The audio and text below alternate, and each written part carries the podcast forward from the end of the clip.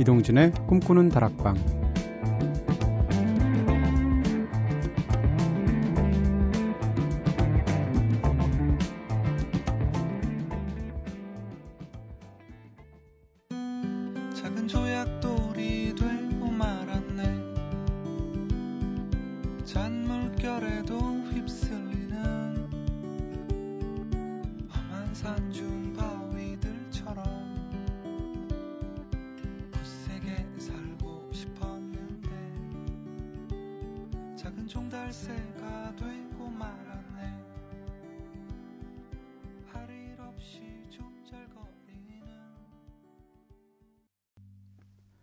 안녕하세요. 이동진입니다.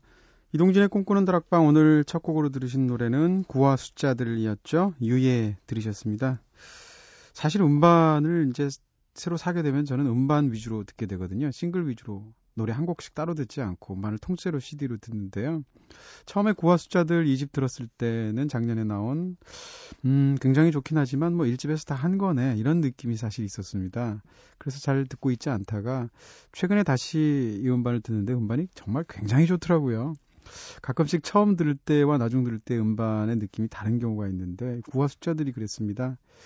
1집 구화 숫자들 노래들 다 좋았지만 이 집은 뭐라고 그럴까요? 1집보다 좀 더 멜랑콜리해졌고요. 훨씬 더 감성이 풍부해졌는데 무엇보다도 가사가 좋아졌더라고요. 사실 1집 구화 숫자들의 가사가 좋다고 할 수는 없잖아요. 근데 이집 음반들에서는 참 노래 가사들이 참 좋고 지금 들으신 유의 이 노래 네, 유예된 꿈들, 유예, 연체 이런 표현들 굉장히 가슴을 치는 그런 노래였습니다.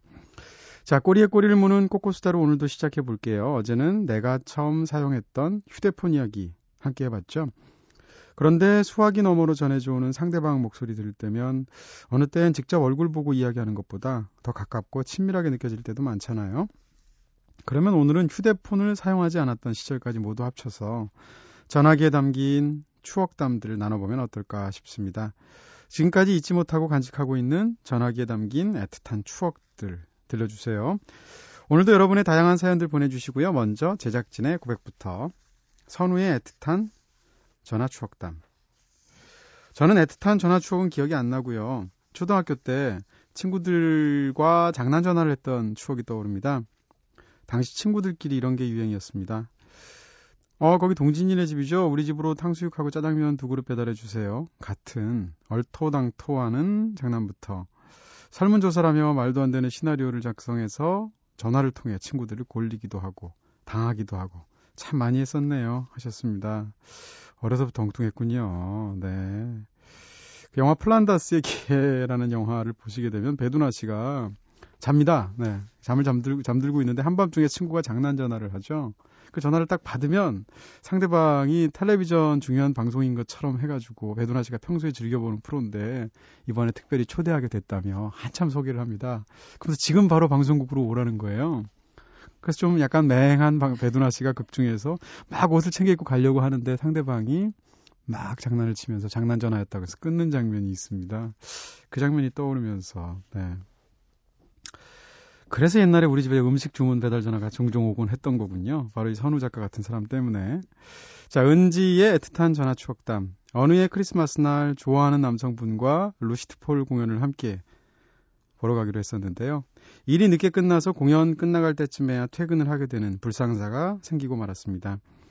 그래도 앵콜 곡이라고 곡이라도 듣기 위해서 공연장으로 일단 택시를 타고 달리는데 공연장에 거의 다 도착했을 무렵 공연을 같이 보기로 한 그분에게서 전화가 오더라고요. 아, 공연이 다 끝났구나 생각하면서 실망한 마음에 전화를 받았는데요. 수화기 너머로 루시트폴의 보이나요라는 곡이 흘러나오기 시작하는 겁니다. 사실 이전에 제가 특별히 좋아하는 노래라고 말한 적이 있었거든요. 전화로라도 그 노래를 들려주기 위해서 통화 버튼을 눌러놓고 라이브가 다 끝날 때까지 계속 전화기를 들고 있었던 건데요. 그 마음을 생각하니까 너무 고마워서 눈물이 다 나오더라고요. 하셨습니다. 이 남자 어디 갔어요? 이 남자 잡아야지, 이 남자. 어. 은지 작가의 사연을 제가 그동안 한 100개쯤 읽은 것 같은데, 처음으로 나온 애틋한 사연인데, 이런 남자 없어요. 야, 진짜, 로맨틱하고, 음. 지금 근처에 없으신 거죠? 네. 안타깝습니다. 이게, 제가 예전에 조용필 씨랑 노래방을 간 적이 있습니다. 노래방을 갔는데, 어, 처음에는 그냥 같이 이렇게 즐겁게 딱 세 사람이 갔었거든요. 노래를 부르다가 중간부터 막 황홀해지는 거예요. 아니, 내가 조용필 씨랑 노래방으로 다니 이런 느낌이 들면서 굉장히 허름한 어, 노래방이었는데요. 그 중간에 조용필 씨가 노래를 본인 노래를 막 하시는 거예요. 그래서 제가 전화를 집에 걸어가지고 야 지금 나는 지금 음, 100만 원짜리 디너쇼를 넌 지금 너한테 들려주는 거다 하면서 네, 가족한테 전화를 해서 조용필 씨의 노래방 그 노래를 들려줬던 기억이 납니다. 그때 노래방에서 제가 굉장히 인상적이었던 건 천하의 조용필 씨도 키를 낮춰서 부르시더라고요. 네, 굉장히 신기했습니다. 네. 제2의 애틋한 전화 추억담.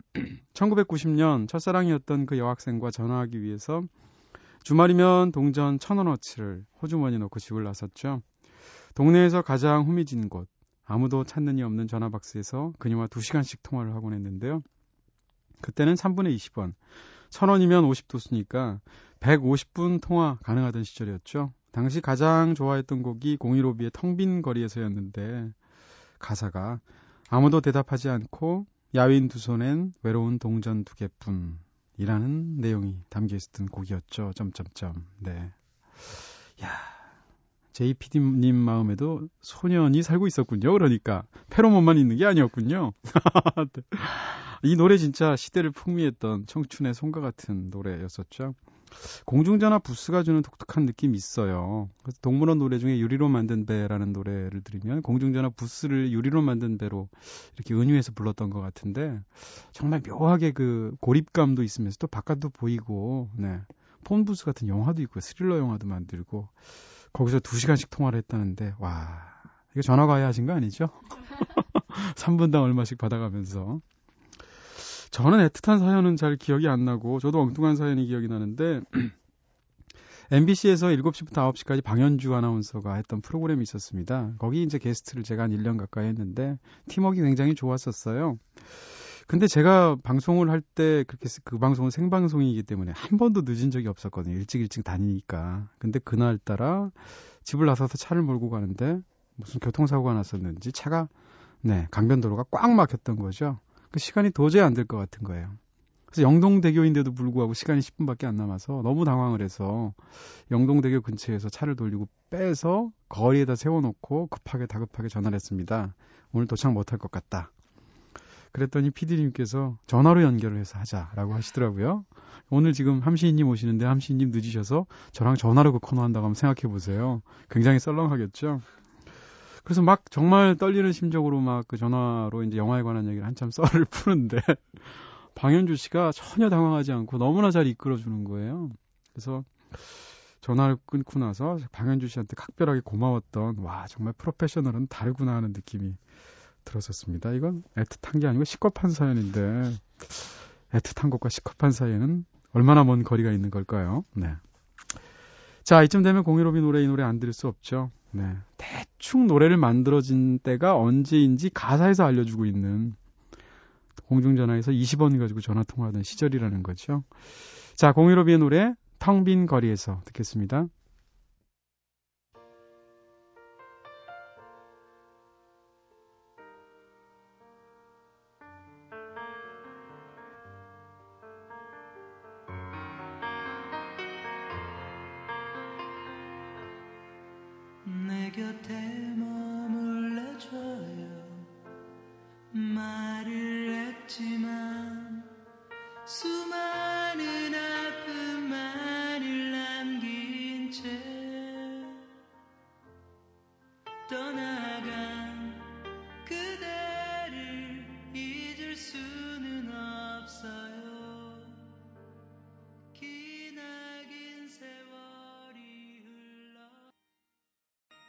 공일오비의 노래 텅 빈 거리에서 들으셨습니다.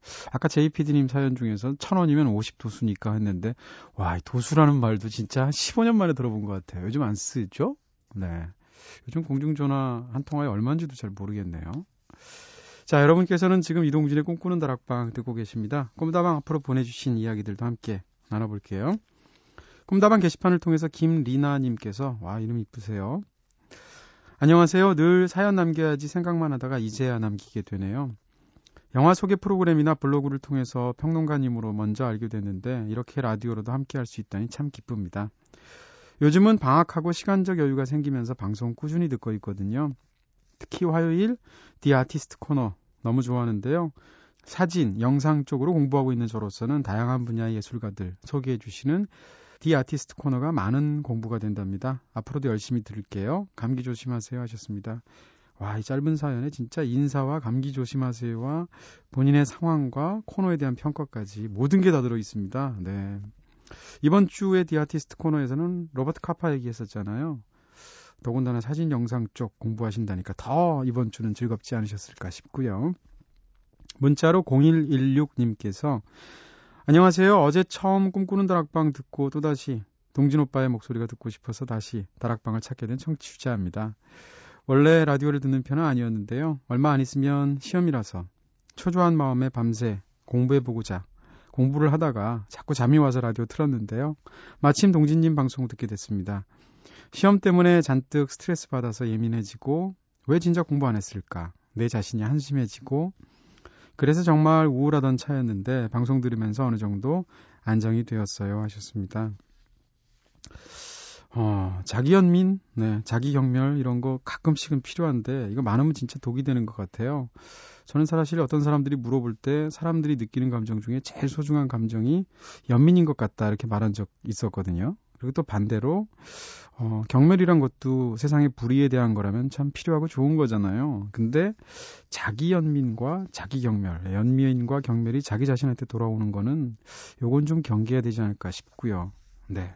저도 가끔씩 방송하고 나면 아 그때 그 농담 왜 했을까 그런 경우 굉장히 많은데 뭐 계속 밀고 나가다 보면 웃기긴 웃기더라고요. 자 문자로 5004번 님께서 동진 DJ님 저 얼마 전에 여자친구랑 헤어졌는데요. 잠도 안 오고 눈물만 나오려고 하네요. 그래서 그런데 눈물 나는 영화, 감수성이 풍부해지는 영화 좀 추천해 주세요. 그리고 송군 힘내라고도 말씀해 주시면 감사하겠습니다. 오천사님, 송군이시군요. 심지어는 번호도 천사신데, 오, 천사시잖아요. 슬픈 영화 굉장히 많죠. 네. 최근에 극장가에서 많은 사람들이 슬퍼하는 영화는 7번 방의 선물이라는 영화인데, 글쎄, 그 영화 슬프긴 합니다. 근데 저는 사실 그 영화가 굉장히 재미는 있지만, 뭐라 그럴까요? 이렇게 울어도 감동적이지 않은 영화가 있고 눈물이 안 나는데도 굉장히 뭉클하면서 슬프면서 감동적인 영화가 있어요. 좀 차이가 있다고 생각하는데 제가 생각하는 감수성이 풍부해지는 뭉클해지는 영화는 음, 지금 떠오르는 건 극장에서 하는 영화 중엔 Life of Pi 떠오르고요. 영화 자체가 굉장히 훌륭하면서 영화를 볼 때보다 막상 돌아서서 나올 때 영화가 훨씬 더 슬프게 느껴지는 어떤 부분들이 있습니다. 그리고 고레다 히로카즈 감독의 원더풀 라이프나 걸어도 걸어도 같은 작품 굉장히 어른스러우면서도 감수성이 정말 풍부한 작품이죠.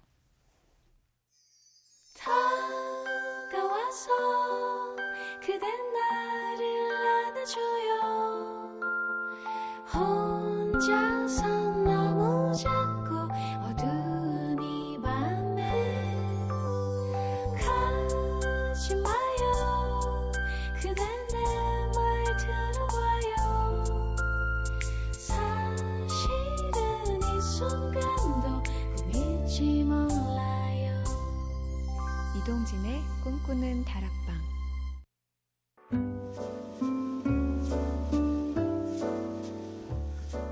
꿈다방은 이렇게 늘 여러분들의 이야기를 기다리고 있습니다. 꿈다방에 털어놓고 싶은 이야기 있으신 분들 저한테 사연 보내주세요. 휴대전화 메시지는 샵 8001번, 담은 50원, 장문 100원의 정보 용료가 추가됩니다. 무료인 인터넷 미니, 스마트폰 미니 어플 꿈다방 트위터를 통해서도 참여 가능하시죠? 자, 김리나님께서 신청해주신 곡입니다. 이제는 네, 이름만 떠올려도 애틋한 느낌이 드는 너무 일찍 세상을 떠나버린 에이미 와인하우스의 노래 Tears Dry on Their Own. All I can ever be to you is the darkness that we know and this regret I got accustomed to. Once was the ride when we were at our height, waiting for you in the hotel at night. I knew I had him at my match, but every moment we get snatched. I don't know why I got so attached. It's my responsibility, and you don't own nothing to me but to walk away.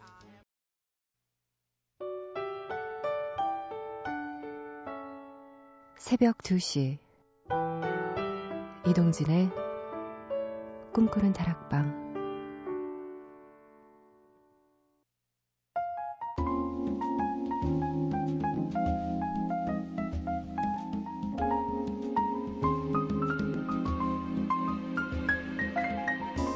깊은 밤 당신과 함께 나누고 싶은 마음의 문장들 골돌이의 책갈피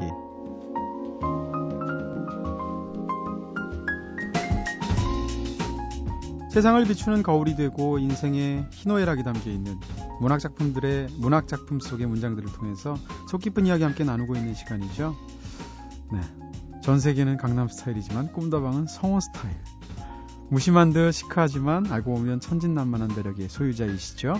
오늘도 골돌이 함성호 시인님과 함께합니다. 어서 오세요, 시인님. 네, 안녕하세요. 네. 그러고 보니 성호 사설도 있었잖아요. 그렇죠. 이, 이익인가요? 네. 네. 역시 꿈다방 이익이 되시는 분이라서. 중학교 때 호가 이익이었습니다. 진짜로요? 네. 좋은 중학교 나오셨나봐요. 네. 저희는 무조건 뭐 이름에 동자 들어가면 세게 발음해가지고 나쁜 발음하고 아. 이런 식의. 네. 아, 참. 네. 한 주 동안 잘 지내셨죠? 네, 잘 지냈습니다. 네. 아까 저희 그 오프닝 할 때 전화 통화 얘기했는데 네. 전화로 이렇게 막 애틋하게 통화 이런 거 안 하셨을 것 같아요. 한창 때도. 아, 했어요. 그런 것들. 어, 그래요? 네. 상대가 그, 남자 아니었어요 혹시? 아, 나 친구. 그 연애할 때요. 네네. 연애할 때 그때 와. 이제 핸드폰 없어가지고요. 공중전화. 네, 공중전화에서 네. 그 연애하는 여자가 이렇게 와. 피아노를 네? 집에서 피아노 쳐줘요. 네, 그걸 듣고 있어요. 그러면 그거 듣고 있으면 왜 빨리 안 끝나나 이런. 어. 그게 핵심이구나. 굉장히 길더라고요. 네. 돈을 계속 집어넣으면서.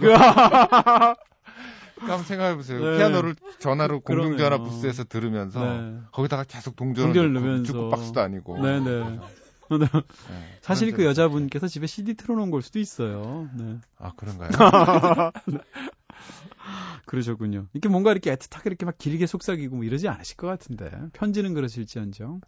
근데 저는 이제 그게 전화 아까 얘기했는데 네네. 저희 그 저희가 살던 동네에서는요 네. 용건만 간단히였습니다. 용건만 간단히. 어디나 그 전화로 네. 그렇게 길게 이야기한다라는 거는 있을 음. 수가 없는 일이었어요. 아, 근데 네. 서울에 올라오니까 이게 서울 애들이 아. 전화로 무진장 길게 얘기하는 거예요. 그렇죠. 그래가지고 나중에 귀가 아프더라고요. 막. 네. 그래가지고 이렇게 내꽂져 놓고 난 내일 하다가 걔네들은 그거 상관없더라고요. 네네. 취임새 이런 거 상관없이 계속 아, 얘기를 하더라고요. 네. 전화기를 내려놓으시는군요. 네, 그래서 예. 가끔 뭐뭐 그래서 네. 뭐 이렇게 얘기해주고 아, 한 시간 이상을 그 떠들고. 네. 그 서울에 제가 서울의 그 풍경 중에 하나가 어, 전화 오래 한다. 공중전화. 네. 옛날엔 또 그런 것도 있었죠. 공중전화 이렇게 사람들 쫙 줄 서 있을 때 앞 사람 네. 어, 보통 2분 30초가 한, 한 통화였죠? 3분? 2분 그렇죠. 30초? 네. 2분인가 뭐. 그 대충 끝날 것 같은데 동전을 다시 넣으면 뒤에 사람들이 짜증내죠. 아마. 그렇죠. 네. 그럼 살인 사건도 일어났잖아요. 맞아요, 맞아요. 네. 공중전화 때문에. 네. 네. 자, 지난주 방송에서는 영화 미량의 원작인 이청준 소설가의 벌레 이야기 소개해 주셨고요. 또 1980년대에 풍미했던 김학준 교수의 러시아 혁명사 중에서 굉장히 재밌는 에피소드에 대한 문장들 나눠주셨는데요. 자, 방송 듣고 꿈다방 미니 게시판으로 이민경님께서 영화 미량은 저에게 이런저런 생각이 정말 많이 들게 한 인상 깊은 영화였습니다. 원작이 있는 줄은 처음 알았어요. 이청준 작가님의 책 찾아서 읽어보고 싶습니다. 하셨습니다. 네. 영화 안 보셨죠? 예, 영화 안 봤어요. 네, 근데 미량쯤 되면 굉장히 유명하고 막 더군다나 이 미량을 만드신 분이 그 소설가 출신의 이창동 감독님이시잖아요. 예. 안 궁금하세요? 궁금해요. 궁금한데. 네, 500원이 없군요. 게을러가지고, 게을러가지고 영화관에는 못 가고. 아, 그렇군요. 네. 아니, 많은 사람들이 이제 원작이 있는 영화가 나오면 꼭 그냥 그 자체를 즐기면 좋은데 꼭 물어보세요. 원작이 나요? 아니면 영화가 나요? 이런 식으로. 근데 아. 벌레 이야기는 진짜 저 개인적으로는 영화가 더 좋았습니다. 아. 벌레 이야기 소설도 좋았지만 한번 보시길 권해드리고 싶고요. 자, 그리고 이어서 소개해 주신 러시아 혁명사에서 로마노프 왕조의 요승이었던 라스푸틴에 대한 이야기 들려주셨는데 이야기 듣고 유희정님께서 저는 라스푸틴 하면 오레스의 창이라는 만화가 생각납니다. 그 만화책 다 샀었는데 돌다 돌다 지금은 어디로 사라져버렸네요 하셨습니다. 오레스의 창 아시죠? 예, 한 두세 권 정도 보다가 아. 아 그만 안 본. 왜 별로 그런 타입은 아니셨군요. 예, 그런 취향. 그림이 복잡해가지고요. 아 맞아요. 저는 네. 보지는 않고 이렇게 잠깐 몇 페이지 봤던 그런 좀 아릿한 기억 정도인데 이렇게 뭐라 그러나 펜화로 이렇게 세밀하게 그렸던 그림들 네. 제가 기억이 나는 것 같아요. 맞습니다. 음. 자, 오늘도 함 시인님과 함께 좋은 문장들 나눠보겠습니다. 첫 번째로 어떤 책인가요?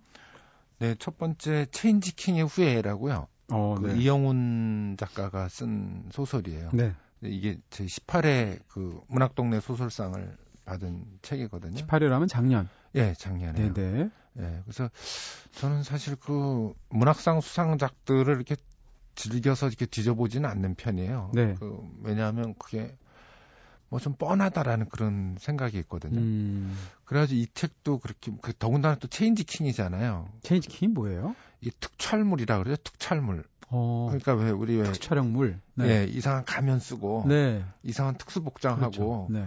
뭐 이렇게 너는 죽었다. 네네 맞아요. 하면서 그 무슨 네. 태권도도 아니고 무슨 다, 뭐 가라데도 아니고 파워레인저 같은 거. 네, 그렇죠. 네. 이상한 동작을 하면서 뭐 네. 광선 나가고 굉장히 조잡한 광선 예, 폭발물 광, 터지고 예, 폭발물도 좀 이렇게 막 네. 이상하게 터지는 그쵸. 그런 걸 이제 특촬물이라 그러거든요. 네. 저도 이제 이 소설을 보고 그런 네. 걸 알았어요. 그런 어, 용어가 있다라는 거를. 특촬물에서 나오는 예. 체인지킹은 예, 체인지킹이 이제 그 주인공이죠. 네. 예, 그 특촬물의 한 특촬물의 이제 그 뭐죠? 이 제목이죠. 아 그렇군요. 예, 예. 네. 체인지 킹의 예. 후예. 체인지 킹이라는 게 이제 네. 제목이고 네. 이 체인지 킹의 후예라는 게 소설 소설의 제목이고. 네. 근데 이런 특촬물이 실제로 있는지 없는지는 잘 모르겠어요. 네, 네. 하여간 그 특촬물의 그, 그 오덕후들 얘기가 나오거든요. 네네. 네. 특촬물에 빠지는 오덕후들 얘기. 근데 네. 사실은 그거라고 할 수도 없고 음. 영훈이라는 주인공이 있어요. 그 작가 이름이 영훈이잖아요. 예. 네. 야 영호, 영호. 아, 영호. 라는 네. 그 주인공이 있는데 네. 이 영호가 보험회사에 다녀요. 근데 보험회사 다니는데 그 자기보다 연상인 여자를 만나는데 이게 암에 걸려가지고 보험금 때문에 그걸 타려고 이제 오죠. 아. 거기서 만나서 이 여자랑 결혼을 해요. 네. 그냥 그냥 아무 이유 없이 결혼을 합니다. 네네. 네. 결혼을 하고 그 이 여자한테는 이혼녀인데 음. 그 애가 딸려 있었어요. 네. 근데 걔가 미국에 있는데 이제 걔를 그 아버지가 무슨 마약 사건으로 구속이 되는 바람에 네네. 네. 얘가 이제 한국에 데려오게 되죠. 그러니까 영호는 뜻하지 않게 아들 하나가 생긴 거예요. 그러네요. 네. 그래가지고 이 아들하고 좀 친해져 보려고 애를 쓰는데 애가 말을 안 하는 거죠. 어. 보통 아버지하고는 의붓 아버지죠. 네. 그래가지고 얘, 얘가 뭐에 관심이 있는가 이제 이거를 보다 보니까 네. 얘가 이제 그 체인지 킹이라는 아. 특촬물에 이게 빠져 있는 거예요. 덕후였군요. 예. 네. 그래가지고 이제 이 영호도 도대체 뭐, 뭔가 해가지고 그 특촬물을 봐요. 네. 근데 도저히 재미도 없고 뭐 뭐에 빠져 있는지도 잘 알 수가 없고. 네. 그래가지고 그 인터넷에서 이제 체인지 킹이라는 걸 찾아봅니다. 네네. 근데 이게 자료가 없어요. 음. 근데 그 TV에는 계속 그 뭐 몇 편씩 시리즈로 올라와 있고. 네. 그래가지고 얘가 이제 그 영호가 그 오닥구들을 찾아 나서는 거죠. 네. 단서를 잡아가지고 네. 그 오닥구를 만나는데 이 특촬물의 1인자가 있어요. 근데 그 민이라는 음, 사람을 만나는데 네. 그 민, 민야, 민과 만나게 되면서 그 이제 자기의 정체성을 찾아가는 음. 좀 어떻게 보면은 아이와 친해지기 위해, 위해 서 시작한 일인데 예, 시작한 일인데 음. 오히려 자기의 정체성을 찾고 네. 거기에서 어뭐 결말이 아 음. 나는 그럼 나는 이것이 나의 삶이구나라는 걸로 이제 끝나는 그 소설이거든요. 네, 굉장히 독특한 소재인 것 같아요. 보통 예. 근데 네. 이게 그래서 이게 그 수상 소가 어, 수상 그 평에 심사평에 음. 성장 소설이라고 이렇게 그 한정 지었더라고요. 네. 근데 제가 볼 땐 이거는 성장 소설이 아니라 성장 소설로 딱 꼬집어서 얘기하기는 좀 약간은 좀 이렇게 좀 벗어 있는 세태 소설에 가까운다고 아, 보거든요. 네네. 그러니까 여기서 얘기하려고 하는 거는 뭐냐면 그 한 지금의 한 20대 30대들에게 지금 네가 좋아하는 것들은 네가 좋아하는 것이 아니라 음. 텔레비전이나 아, 미디어나 아, 네. 혹은 뭐 긍정적이라고 생각되는 그런 것들이 너에게 심어준 것이다. 네, 네. 어, 이런 얘기를 지금 이 작가는 하고 싶은 거거든요. 네. 그래서 그 아버지 없는 세대들, 네. 그러니까 80년대에 그 사실은 그 이나모라는 평론가가 네. 문학 평론가가 그런 얘기를 했어요. 음. 그, 아, 그런 평론을 쓴 적이 있어요. 편모스라에서의 시쓰기라는 네. 그 아주 명문이죠. 그 그런 글을 발표한 적이 있는데 이 이상하게도 장정일이라든지 그때 80년대 활동했던 그 시인들은 네. 다 편모스라다. 아 그래요? 네. 네. 근데 그 편모스라를 그 실제로도 그렇지만 이 이나모 씨는 이제 그 편모스라의 글 자체가 편모스라다. 아버지는 음. 전혀 부재하고 네. 어머니만 노래하고 네. 그 어머니의 노래가 아버지 부재의 어떤 상황들을 이야기하는 것이다라는 그 음. 그 평론을 쓴 적이 있는데 네네. 그 80년대에 그렇게 해서 그 북권 사례 라고 그러죠. 그 북권 사례. 사회. 아, 예, 네, 네. 아버지 그러니까, 죽이기. 예, 아버지 죽이기라는 것들이 네. 이제 일어나죠. 근데 일어나는데 예, 그래가지고 아버지가 다 죽어버렸어요. 네. 누구도 아버지를 존경하지 않고 네. 아버지를 끌어안지 않습니다. 그래 그런 사회가 된 그 다음에 음. 아버지가 없, 이제 완전히 없어졌죠. 이제 부정할 것도 없, 없어진 그런 세대들이죠. 네네. 네. 그 세대들이 다시금 아버지를 어떻게 그리워하는가 음. 하고 하는 게 이 소설이거든요. 네. 그러니까 그 오래간만에 그 뭐라 그럴까 지금 우리의 현실을 얘기하니까 어떤 음. 뜬구름 잡는 그런 얘기들이 아니라 네. 그리고 뭐 괜히 그 발랄한 체 하는 이런 음. 얘기들이 아니라 정말 우리 현실을 똑바로 직시하고 네. 하나하나 그것들을 짚어나가는 소설이라고 할 수 있고요. 알겠습니다. 그래서 그 여기서 지금 제가 소개해드리려고 하는 거는 그 네. 민이라는 오따꾸, 음. 특철물 오따꾸를 만나서 영호가 네. 설복당하는 그런 장면입니다. 아, 그렇군요. 자, 그럼 말씀하신 그 스토리 상에서 네, 이런 부분, 이런 지금 위치에 놓여 있는 그런 대목이고요. 시인님의 음성으로 듣고 오겠습니다.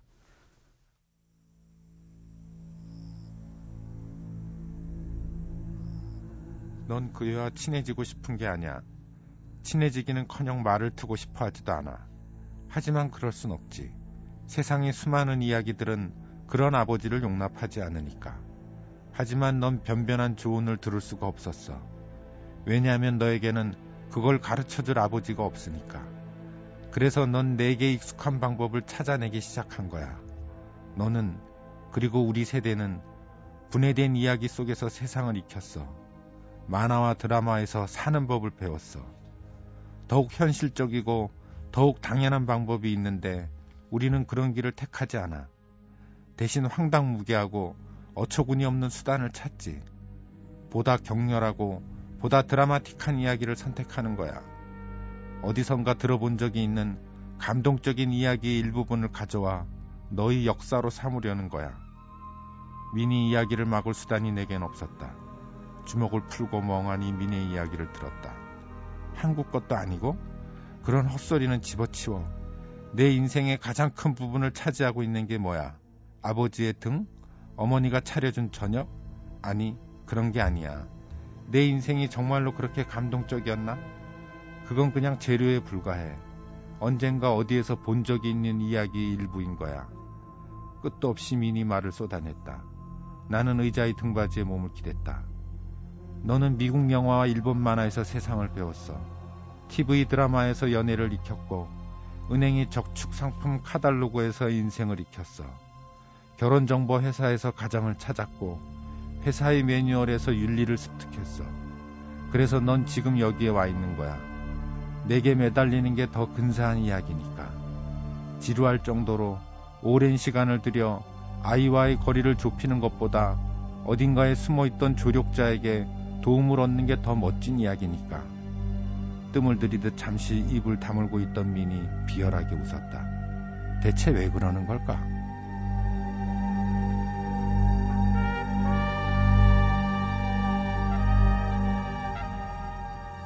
네, 체인지 킹의 후예 이영훈 작가의 소설 중에서 한 부분 읽어주셨는데요. 대체 왜 그러는 겁니까? 아, 글쎄요. 그래서 네. 이제 이 민이 민도 네. 그래서 너는 네가 해결 안 하고 음. 조력자, 네. 뭐, 멋진 이야기 속에 나오는 그런 조력자로 자기를 찾았다. 네. 이런 이야기를 이제 하는 거거든요. 네. 그래서 사실은 이 아버지 살해에 대한 그거는 되게 많죠. 네. 그런 신화라든가 외디푸스 콤플렉스, 외디푸스 신화에서도 그렇고 네. 그 아버지 사례는 되게 많은데 사실 프로이트 심리학에서도 남자는 아버지가 정말 죽어야 네. 죽어야 비로소 사회인으로 우뚝 선다고 그래요. 네. 그래서 그 레닌 그 이제 그 우리가 전에 그 읽었던 그 프랑스 혁명사에서도 네. 그 레닌의 형이 있는데 그 레닌의 형이 정말 모범생이었답니다. 음. 그런데 아버지가 죽자마자 네. 바로 그 짤을 암살 계획에 뛰어드는 거죠. 네. 그래서 한 사회인으로서의 자기를 정립하려고 하는 네. 그런 것도 있고 실제로 우리나라에서도 이 살부계라는 게 있었답니다. 네. 살부계가 그러니까 일제 시대 때와 그6.25 그 한국 전쟁 때. 네. 그래서 그 일제 시대 때는 부도덕한 아버지, 네. 그러니까 친일파 아버지를 차마 자기가 죽일 수는 없고 아, 그래서 네. 친구들을 통해서 기회, 를 통해서 네, 서로 친구들이 서로. 친구들이 친구의 아버지를 죽이는 죽여주는 예, 품앗이에서 그렇게 아, 해주는 그래요? 그런 살부계가 존재했다고 그러고요. 네. 그리고 그 한국 전쟁 때도 음. 그 이데올로기의 시대였으니까 네. 그 악덕 지주들 악덕 지주 아버지를 둔 아들이 친구를 통해서 자기 아버지를 처형하는 아. 그런 살부계가 있었다 그래요. 네네. 그래서 그 그 사실은 저기 어떤 그 미개인들을 연구한 그런 책에 보면은 네. 원시대 원시시대 때 그 사람들은 아들들은 항상 음. 그 북권이라는 거에 짓눌려 살다가 네. 자기가 힘이 키워지면 음. 아버지를 죽인답니다. 네. 실제로 네. 죽여가지고 아버지를 나눠 먹는데요. 네. 나눠 먹어서 그, 그 북권의 그 권위를 네. 자기 속에다가 저장을 하는 거죠. 네. 바로 그런 의미에서 떠오르는 게 프로이드의 토템과 터부인데 네. 거기에 보면 프로이드가 만든 일종의 신화가 있잖아요. 그래서 자식들끼리 모의를 해서 여자를 독차지하는 아버지를 살해하고 네. 고기를 나눠 먹었는데 거기에 대해서 이후에 이 자식들이 굉장히 죄책감을 느껴서 네. 아버지의 대체물들을 만들어내는 그런 상황이 지금 사실 이 소설이나 말씀하신 것하고도 연관도 있는 것 같아요. 네, 그래서 사실은 요즘 세대들하고는 이게 좀 다른 게요. 요즘 세대들은 아버지를 죽일 필요가 없어요. 네. 그러니까 아버지들의 부권이 다 상실이 돼 버려 가지고. 아 이미 사회 속에서. 네. 네. 그러니까 사실은 이게 아버지와 친구가 돼 친구처럼 지내는 아버지 음. 이 상은 사실은 우리가 갖고 있는 상이 아니라 네. 미국식 상이거든요. 음. 미국 유럽도 안 그렇습니다. 네네. 어떻게 아버지하고 아들하고 친구가 돼? 이건 네. 유럽에서도 있을 수가 없는 일인데 음. 미국의 가족 그 중심주의가 만들어낸 환상이죠. 네. 사실은 음. 그 환상이 드라마를 통해 가지고 우리나라에 수입이 된 거예요. 음, 그 개념 자체가요. 네, 네. 그래가지고 아버지와 친구가 돼, 친구 같은 아버지라는 상이 확립이 돼가지고 음. 말도 안 되는 일들이 벌어지더라고요. 네, 제 네. 주변에 그 네. 어떤 근엄한 교수님인데 네. 저녁을 같이 먹고 있었는데 전화가 온 거예요 아들한테. 들리잖아요 이게 뭐 들리죠 바깥으로. 아버지한테 쌍욕을 하더라고요. 에? 예. 그래서 그걸 아버지한테 네. 하는 욕이 아니라 네. 친구한테 뭔가 이게 열이 받은 거예요. 네. 아, 자기 혼잣말 비슷하게 하는데. 네, 그래가지고 네. 아버지한테 전화해서 하소연을 하는데 네. 그 욕을 막 하는 거예요. 아, 쌍시온 막 들어가고 이렇게. 그러니까 그런 정도니까 이게 뭐 지금은 아버지를 죽일 필요가 없죠. 아버지가 다 이미 죽어 있으니까. 예, 그 죽은 상태에서 과연 그 아버지의 모델은 자기가 아버지가 돼야 되잖아요. 음. 그 아버지의 모델은 어디서 찾을 것인가. 네. 도대체. 그런 이야기죠. 그걸 대체하고 있는 게 쉽게 얘기하면 TV 같은 거다라는 그렇죠. 거죠. 네. 네. 자, 알겠습니다. 아, 마음이 좀 그러네요. 네. 자, 어리면 노래 들을까요? 김가만 새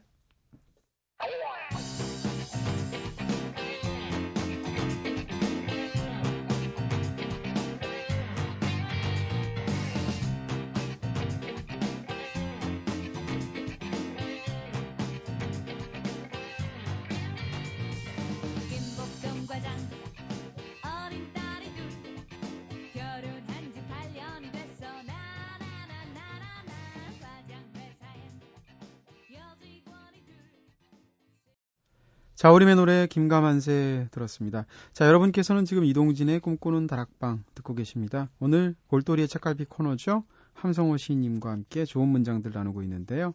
자, 이어서 한민복 시인님. 네. 네, 그 아주 유명한 시인이죠. 네네. 네. 그래서 그 아까 얘기했던 거 연관해 가지고 음. 이 한민복 시인의 그 자본주의 약속이라는 시집이 있습니다. 네네. 네. 그 중에서 오후가 텔레비전 일이라는 그런 시를 소개해 드리려고 그러는데요. 네.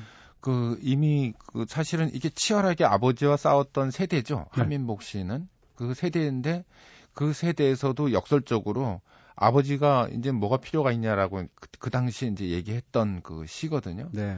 그러니까 아버지를 이제는 아버지가 아니라 텔레비전을 아버지 위치에다가 놓고 음. 그 텔레비전과 그렇게 대화하는 장면이죠. 네, 네. 그런 그 그러니까 자본주의 약속이라는 시에 이제 그런 게 되게 많이 나오거든요. 네, 네. 그러니까 그 어떤 뭐 전화로 서로 길 찾는 얘기들, 네. 간판으로 계속 길을 찾는 그런 얘기들도 음. 나오고.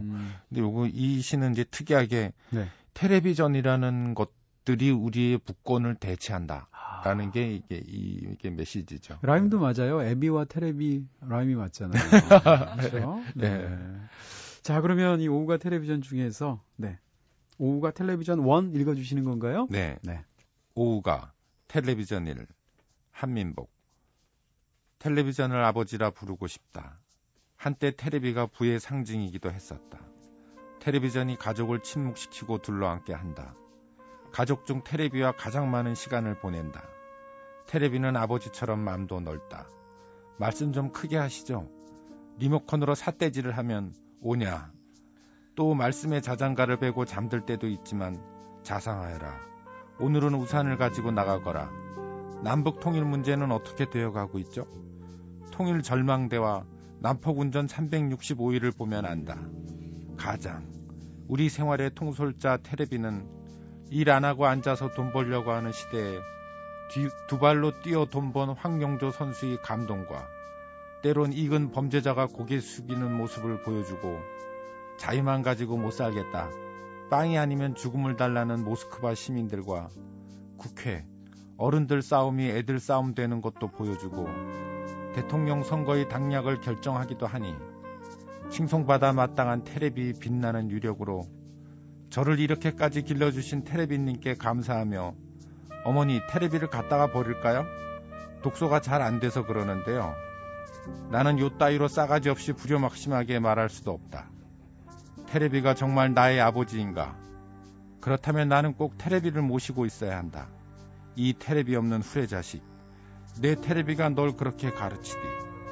요딴 소리를 듣지 않기 위해서라도 지성의 시대는 끝났다. 잡성의 시대에 나는 테레비가 없다면 끔찍한 상상이지만 나는 무엇을 스승으로 삼고 즐거워하고 슬퍼하고 간지럼, 강제의 웃음이라도 웃을 수 있겠는가? 강시처럼 뛰어가는 캥거루를 어떻게 볼 것이며 사이다처럼 시원한 장백 폭포를 어떻게 느낄 것인가? 내 대신 춤추고 내 대신 노래하고 내 대신 절망하는 슬프기까지 한 브라운관이 없다면 공동 화제의 빈곤으로 다른 사람들을 어찌 만날 것이며 이 산골에서 어떻게 계절에 맞춰 외출복을 입고 시내에 나갈 수 있을까? 뉴스 끝에 보여주는 고궁을 거니는 연인들의 옷을 보고 아 무엇보다도 지상 최대의 투기꾼들 한평생으로 영생을 얻으려는 도박다운 도박을 즐길 줄 아는 사람들 교회로 몰려가는 일요일 나는 무슨 재미로 휴식의 하루를 보낼 수 있단 말인가. 아, 고마워라. 고마운 테레비. Excellent, Miracle, Impact, National. 이제 나는 어버이날 테레비에게 카네이션을 달아드리련다. 아흔아홉 마리 사면발이보다 길 잃은 한 마리 사면발이를 구해줄 테레비요. 창류천의 의자가 길을 향해 가지런히 있듯 내 의식을 심플하게 정리해줄 아버지처럼 소중한 나의 친구 테레비요.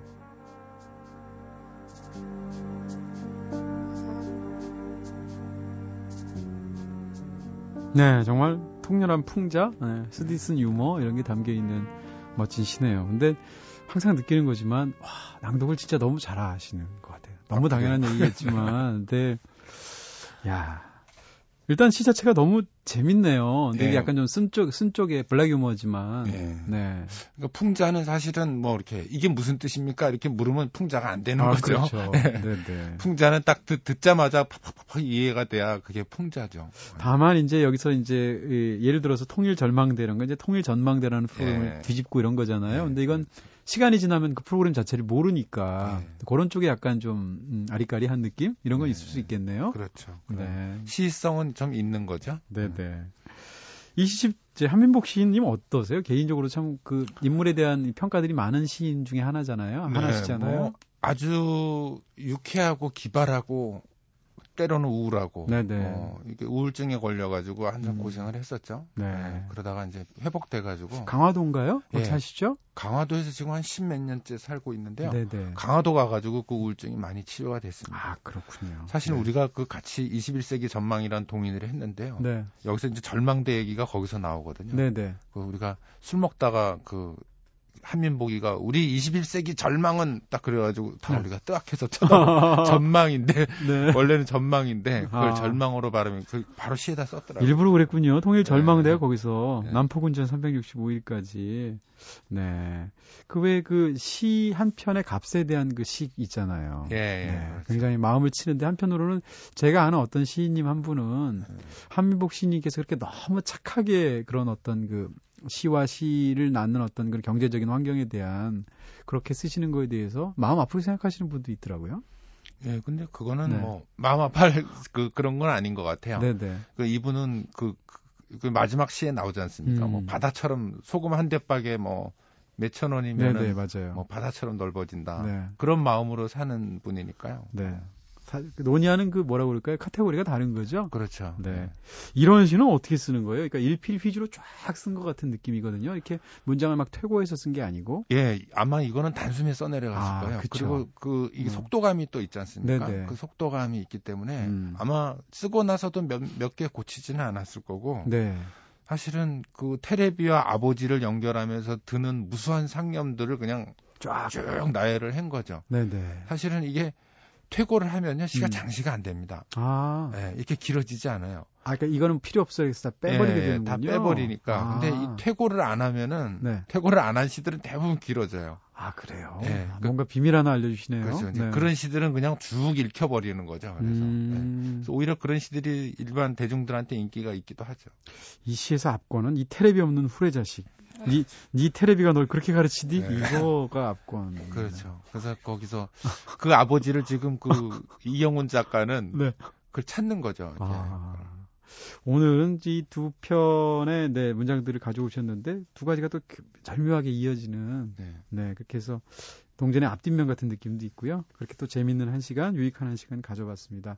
함성호 씨님 다음 주에 또 뵙겠습니다. 네, 감사합니다. 네, 고맙습니다.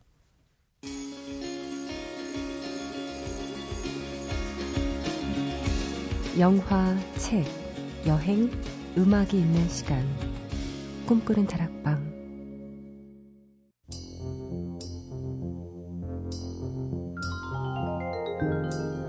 네, 오늘은 함성호 시인님과 함께 골똘히에 책할 필요한 시간 꽉 채워봤습니다. 당분간 텔레비전 못 볼 것 같은데요. 자, 마지막 곡으로는 하드파이의 노래 골랐습니다. 텔레비전 골랐고요. 지금까지 연출의 김재희, 구성의 이은지, 김선우, 저는 이동진이었습니다. 이동진의 꿈꾸는 다락방 오늘은 여기서 불 끌게요.